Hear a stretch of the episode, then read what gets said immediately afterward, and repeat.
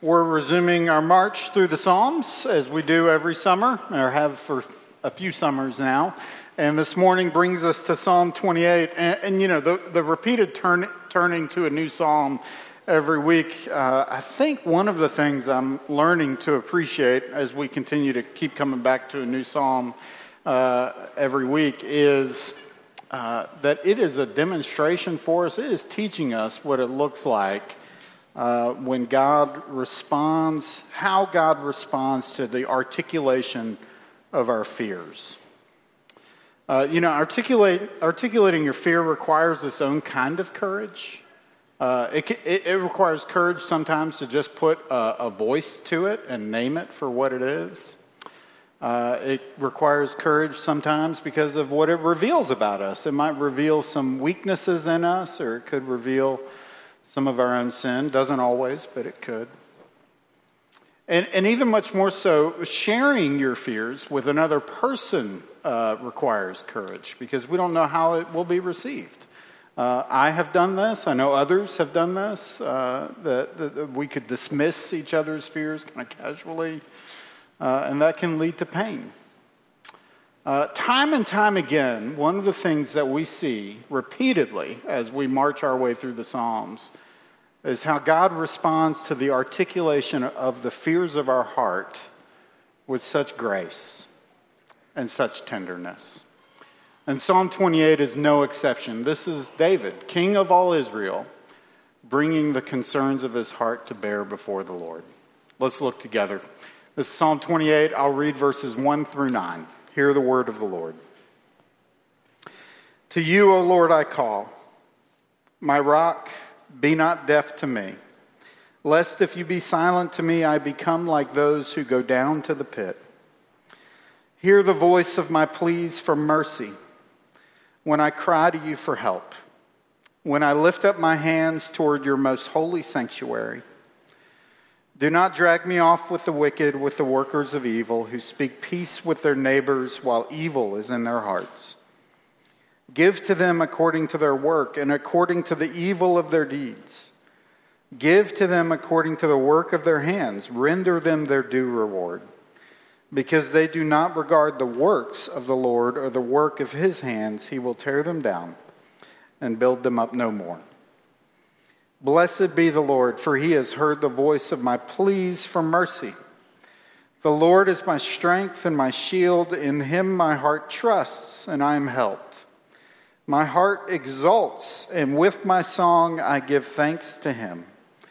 The Lord is the strength of his people, he is the saving refuge of his anointed.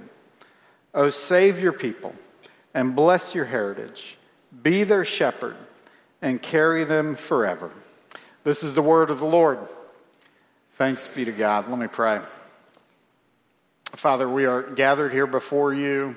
Uh, we have said things about you to each other. We have sung to you. We have prayed to you. Uh, we have confessed our sins and heard of your grace. And now uh, we gather under the authority of your word and ask that we hear from you. And as we hear from you, would you show us your son, Jesus? Would you please do that? Show us your son. Show us your mercy and your love and the joy that we have before you. Would you help me to love these friends well? Uh, to speak in fidelity with who you are. And Holy Spirit, would you please be at work in this place, uh, speaking to us about what is true? I pray these things in Jesus' name. Amen. So, a friend recently uh, made me aware of a podcast, and I think it's a pretty new podcast. Um, had an interesting title. Uh, the title was How to Talk to People. And uh, I thought it odd that my friend would just send me this podcast with no explanation of like why he would feel the need to send me a podcast saying how to talk to people, but he did. Thought he might have been sending a little. Kind of like when you give somebody a piece of gum. You're, it's nice, but you're also sending a message, right? And I had to get over that. Um, but it was actually a really fascinating podcast. He, uh, uh, it's a, a group of people gathered together making really verifiable, quantifiable observations. We've heard them uh, through the years about how we have become more disconnected to each other. uh, that we're kind of atomized as a community. Simple relationships with normal people have only gotten harder. And one of the things that that has made hard is just the ability to have normal conversations with other people. I think that's the, the main thesis. I need to listen to more of it, but I think this is the main thesis that they offered. They said the individualism that's so central to American culture can make it hard for people to make the deep connections they want. It's not that they don't want to connect, it's that they lack the tools to connect.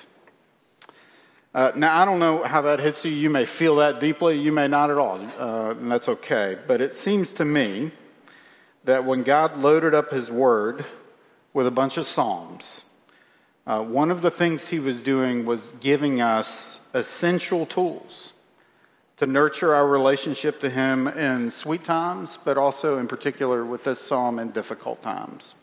This psalm looks like a lot of other psalms in that it begins with the articulation of fear and ends with the articulation of faith.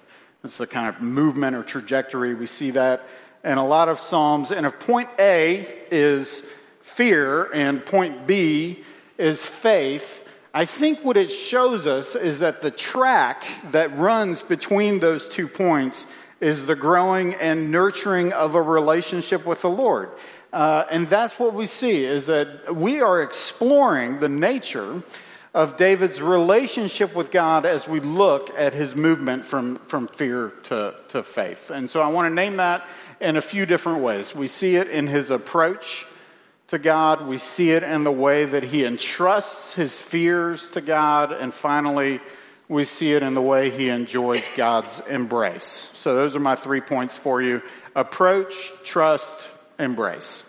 Uh, first, you see there's this approach that he makes uh, to the Lord. To you, O Lord, I call. And in his prayer, he seems held by the urgency of the moment uh, you, it kind of jumps off right there in the first couple of verses. There, there seems to be a real fear that as he comes to the Lord, the Lord might not listen to him because it looks like he's begging God to listen to him.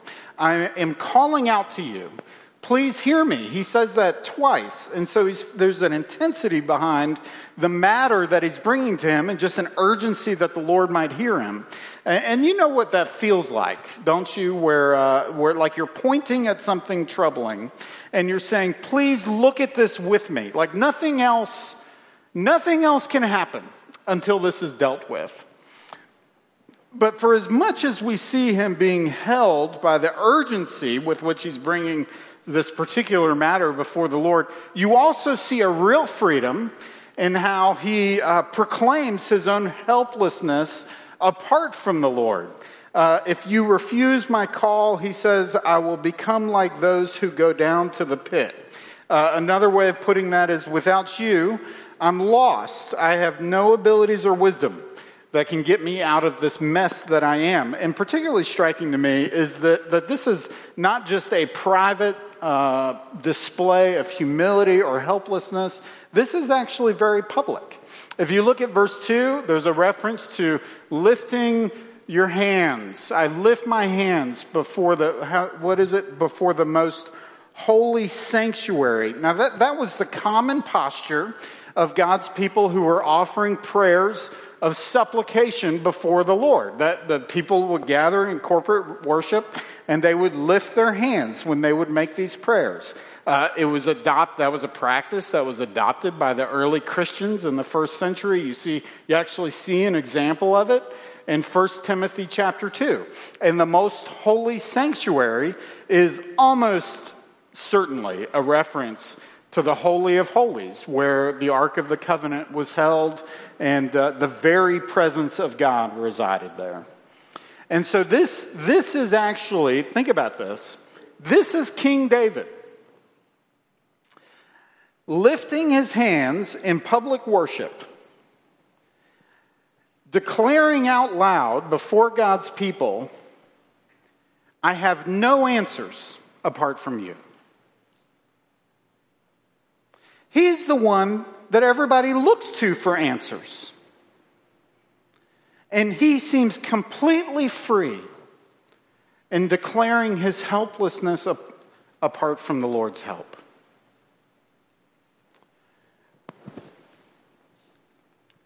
You know, where else in life do you see this combination of urgency, a feeling sense of urgency, and yet freedom in declaring your own helplessness? I think, I think actually you see it in little children. And, and some of you know this. Uh, some of you are parents of little children. Some of your children are grown, but you remember this. All of you were little children at one time. But like when they come up to you, it doesn't matter what you're doing, right? Like it doesn't matter who you're talking to. You may be on the phone or like in an important conversation or trying to concentrate. And when they come to you, they have no problem making their urgency your urgency, right? It's like mom, mom, mom, mom until you respond, right? And they feel completely free about declaring their own helplessness to you. What, what do you need? I can't tie my shoe. Like they're stopped. They're, they're completely stopped until this, this happens.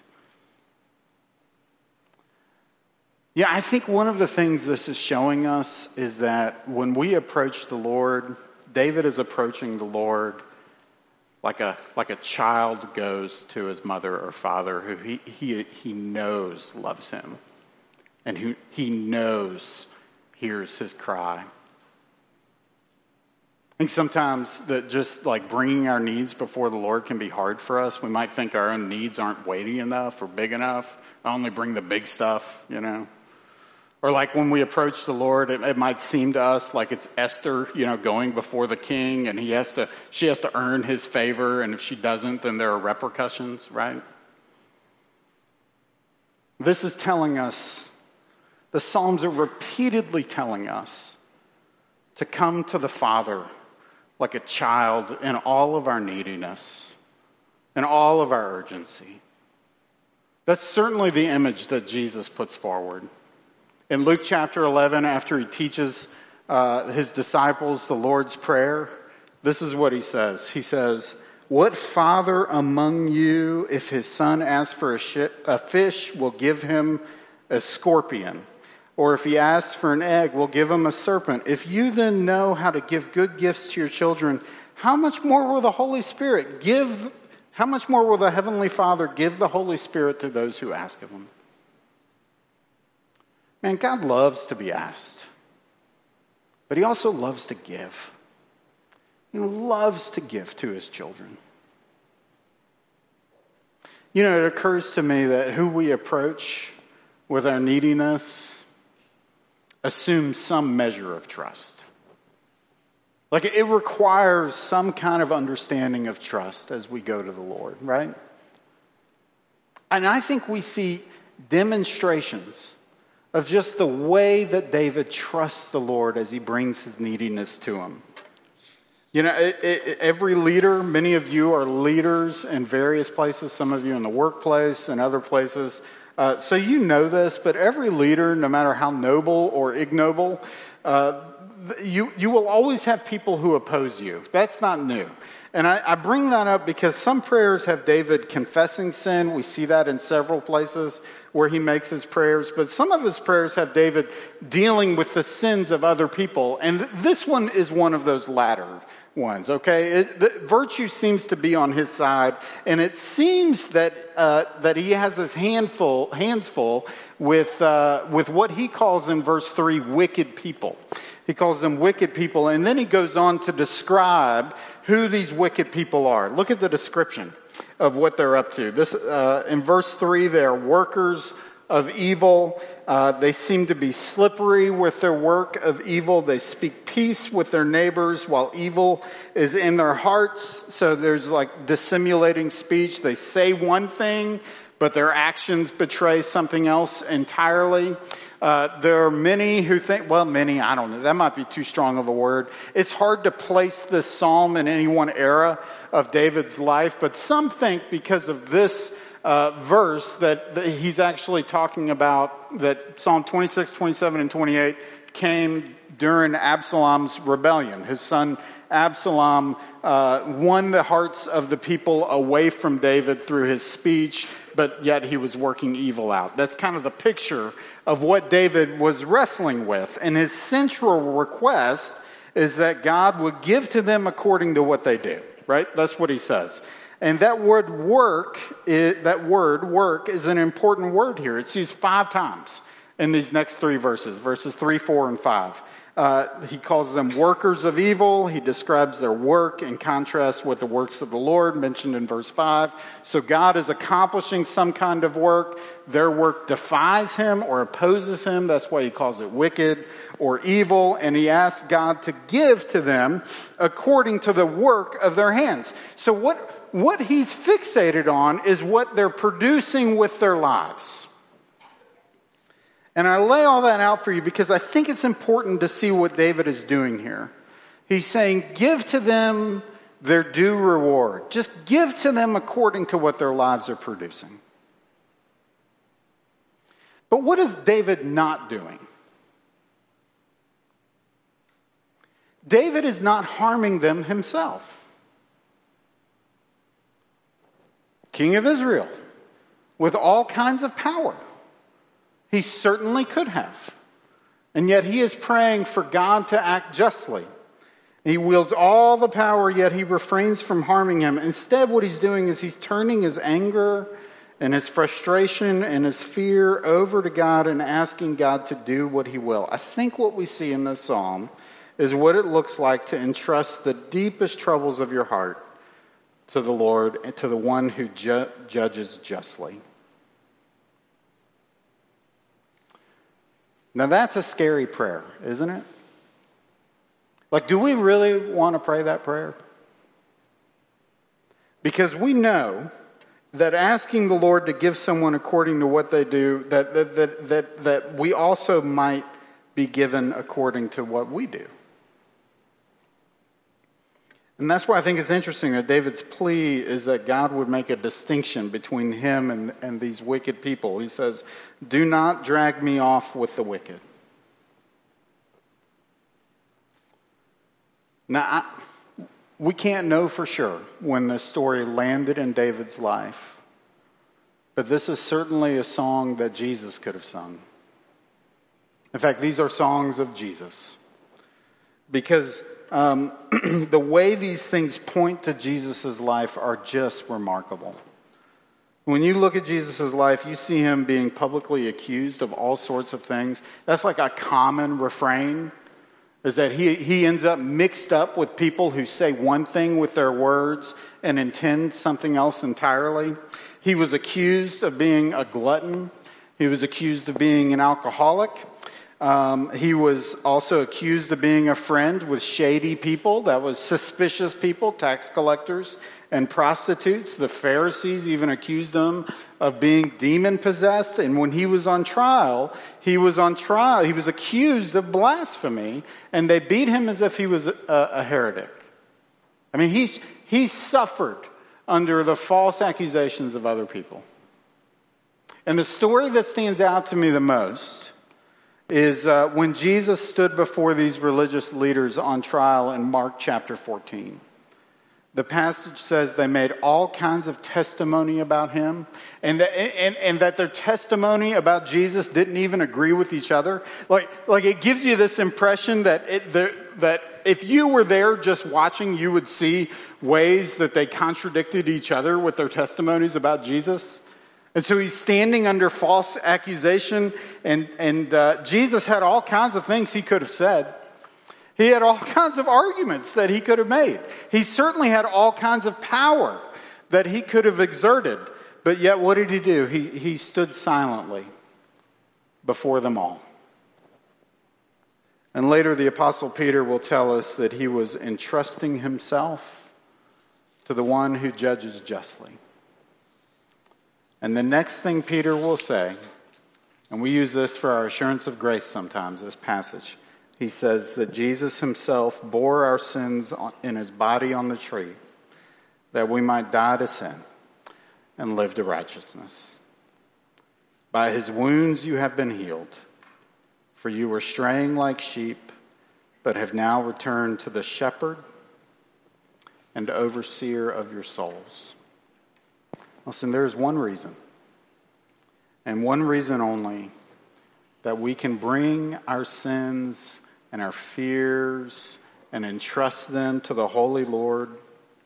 There is one lasting reason that actually attends to our fears with any kind of strength, not because of a plea that we make, but because of a plea that's made for us. Before the throne of God above, I have a strong and perfect plea. A great high priest whose name is love, whoever lives and pleads for me. Listen, in verse 2, David is lifting his holy hands, begging for God's help. But right now, Jesus is lifting his scarred hands and making a plea of intercession for you. Do not drag them off with the wicked, he says, not because of what they have done.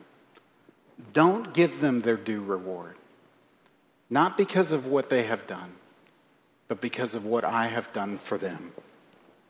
Let me ask you something. Do you trust, if you're a Christian here this morning, do you trust that that is true for you? Do you trust that? Do you trust that Jesus' blood was shed for you? That his sacrifice is enough? That his forgiveness covers all of your sins? Do you trust that he has secured your end forever? that he said it is finished and it really is finished. Do you trust that? If you do, let me ask you this question. If you can trust him with that, then what can't you trust him with? I ask you that because the rest of the psalm is a picture and what it looks like to rest in the embrace of the Lord.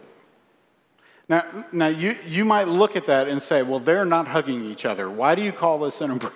Why do you call this an embrace? Well, I call it that because this psalm begins with David's restlessness and it ends with David resting in who God is. And the descriptions of his heart that you see, particularly in verse 7, are the descriptions of a person who has been embraced by God. Just look how, how bright this is. In him my heart trusts and I am helped. My heart exults, and with my song I give thanks to him. Now, what has God done?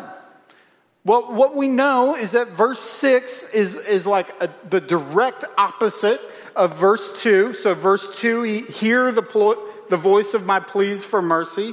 Verse 6, he has heard the voice of my pleas for mercy. So, God hears his prayer, but what else has he done?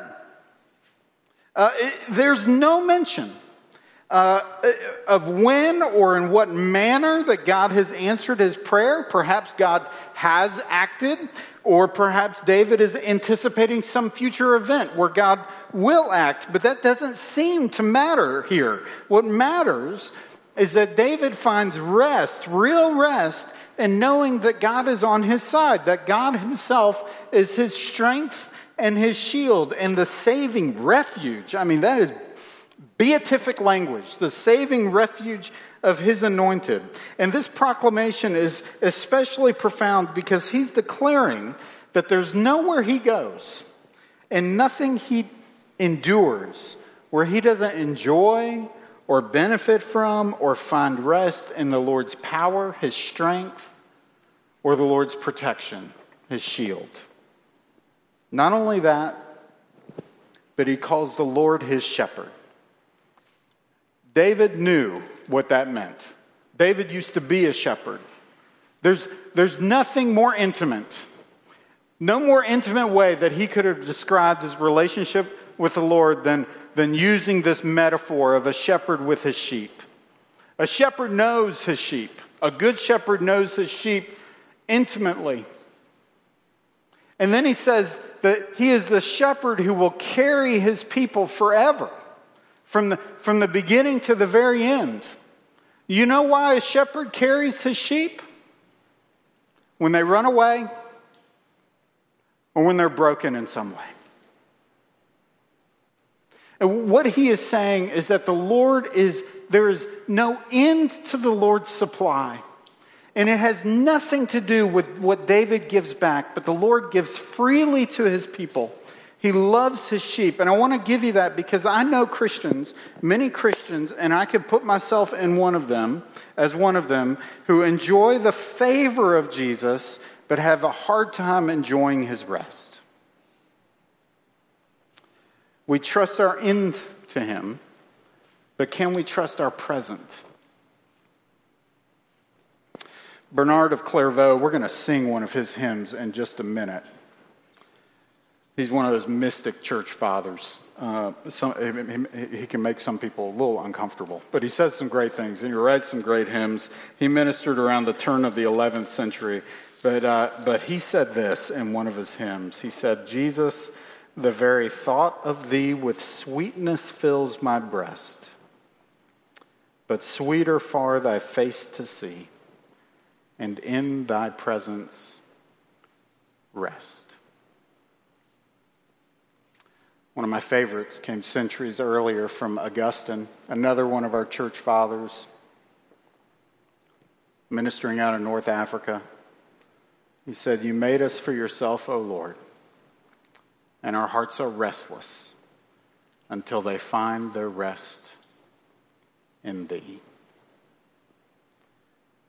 Do you know what it means to take your worries, your concerns, your fears, to approach the Lord with them, to entrust them to Him, and understand His embrace?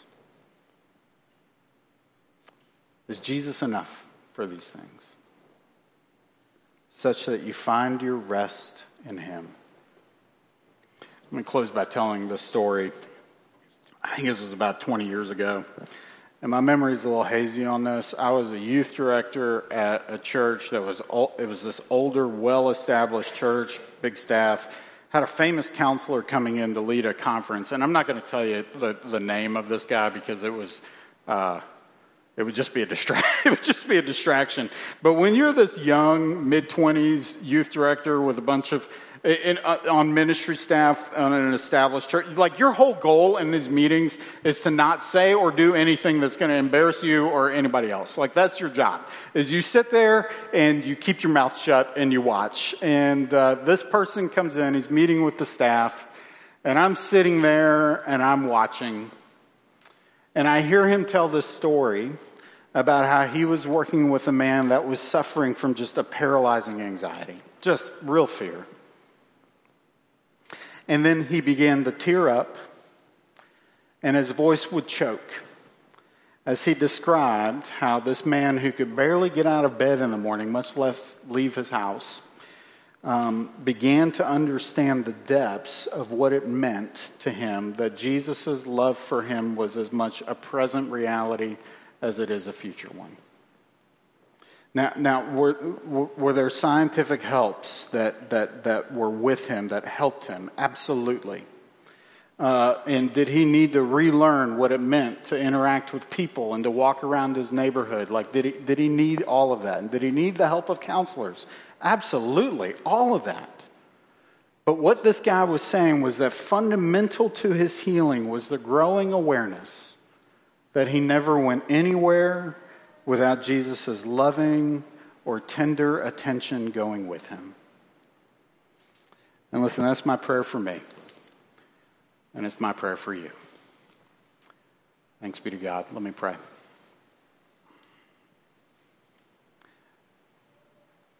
O Lord of all, uh, and Lord of our souls, would you convince us of the truth of this all over again? Would you teach us of the constancy of your love that covers us, protects us, ensures our union with you? Help us. I pray. Be with us in our fears and in our joys, I ask. In Jesus' name, amen.